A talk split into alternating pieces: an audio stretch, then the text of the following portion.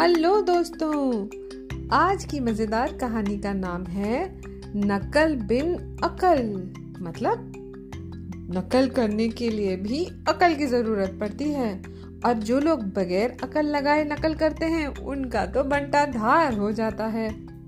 तो भाई, एक समय की बात है, एक था पुरोहित, उसके पड़ोस में एक नाई रहता था।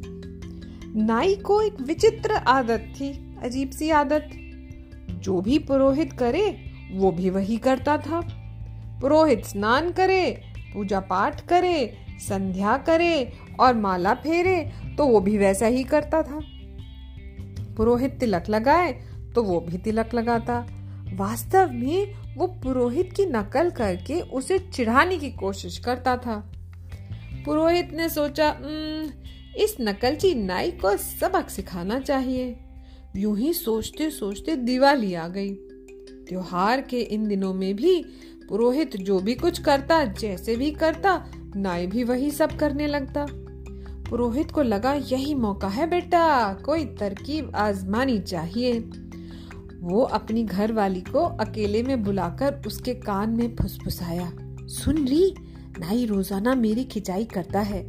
इसलिए उसकी अकल दुरुस्त करने के लिए मैंने एक उपाय सोचा है। शाम के वक्त मैं तुमसे कहूँगा कि आज रात हम अपनी अपनी नाक काट लेंगे और कल नई नाक के साथ दिवाली मनाएँगे। तुम कहना, वाह वाह, कमाल, बहुत मज़ा आएगा। प्यालू करने के बाद रात में पुरोहित ने बिस्तर पर लेटे लेटे ही घर वाली से कहा, अरे सुनती हो कचौड़ी की माँ? उसकी बेटी का नाम कचौड़ी था। कल दिवाली है और हम सबको नई नाक के साथ ही दिवाली मनानी चाहिए। आज रात को 12 बजे तुम सबकी नाक काट दी जाएगी और कल सवेरे सबको बिल्कुल नई और बढ़िया नाक मिल जाएगी। तुम सब तैयार हो ना?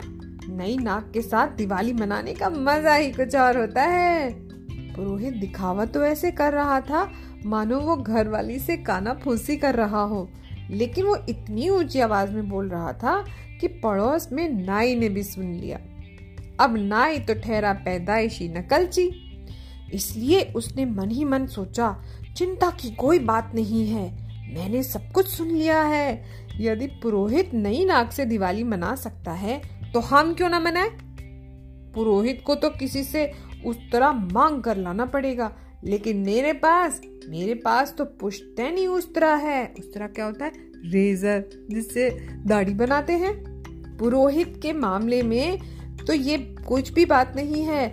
मैं तो उससे कहीं ज़्यादा सफ़ाई से ना काट सकता हूँ, क्योंकि मैं तो हूँ ही नाई इसलिए पुरोहित के परिवार में जो नई नाकें आएँगी उससे हमारे घर में कहीं ज़्यादा सुंदर और बढ़िया नाके आएँगी।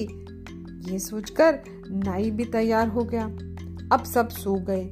आधी रात होने पर पुरोहित जागा और खटिया पर लेटे लेटे ही उसने झूठ मूठ घरवाली से कहा, अरे सुनती हो कचौड़ी की माँ, तुम यहाँ आ जाओ। मुझे तुम्हारी नाक काटनी है। घरवाली भी लेटे लेटे ही बोली, लो, मैं आ गई। अब देर किस बात की है। झटपट नाक काट दो ना। फिर मानो नाक कट चुकी है। ऐसे तुरंत ही वो ज़ोर ज़ोर से रोने चीखने लगी। हाय मर गई हाय मर गई हाय मर गई पुरोहित ने लेटे लेटे ही कहा, अरे रो मत, मैं अभी मरहम लगा देता हूँ। सवेरे बढ़िया नई नाक आ जाएगी।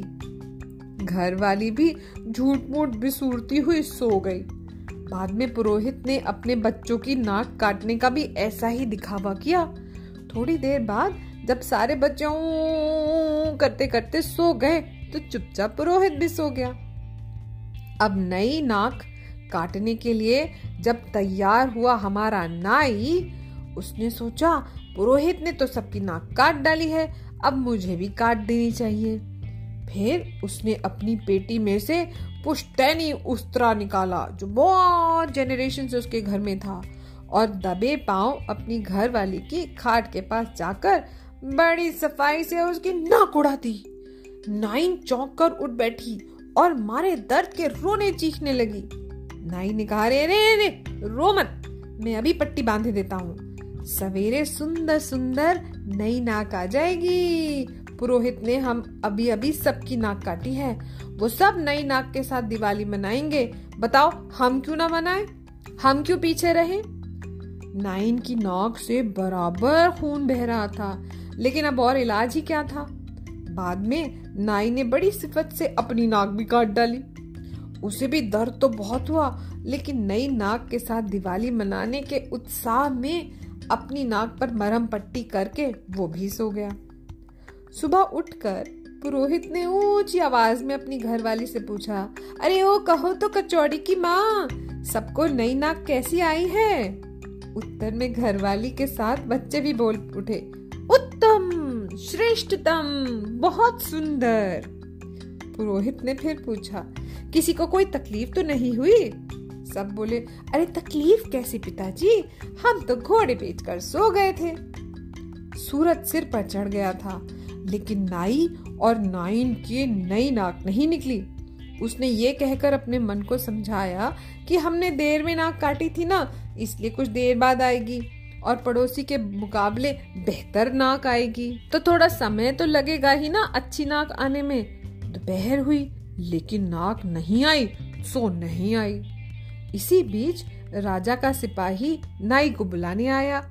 अब हमारा नाई जो था वो राजा के यहाँ काम करता था। वो बोला, अरे, तुम अभी तक महल नहीं पहुँचे। महाराज सवेरे से तुम्हारी बाट जो रहे हैं, तुम्हारा इंतज़ार कर रहे हैं। कब जाओगे दाढ़ी मूछ बनाने? नाई ने कहा, ओ भैया, महाराज से कहना कि उनके नाई ने नई नाक से दिवाली मनाने के लिए अपनी साठ साल पुरानी नाक काट डाली है और नई नाक के इंतज़ार में वो लेटा हुआ है। नई नाक आने पर ही वो आएगा नौकरी पर। ये सुनकर राजा का सिपाही बड़ा हंसा। बोला, ये कैसे बावलों सी बातें हैं? और उसने अड़ोस पड़ोस में सबसे कहा, अरे देखो देखो, ये नाई का दिमाग खराब हो गया। ये सुनकर पुरोहित भी बाहर निकल आया और सारे लोग ठहाका मारकर हंसने लगे।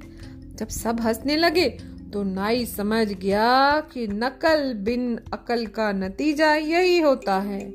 उस रोज से उसने कान पकड़े, धरती छुई कि आज के बाद से कभी पड़ोसी की नकल नहीं करेगा। और कहानी हो गई खत्म। पैसा हो गया हजम।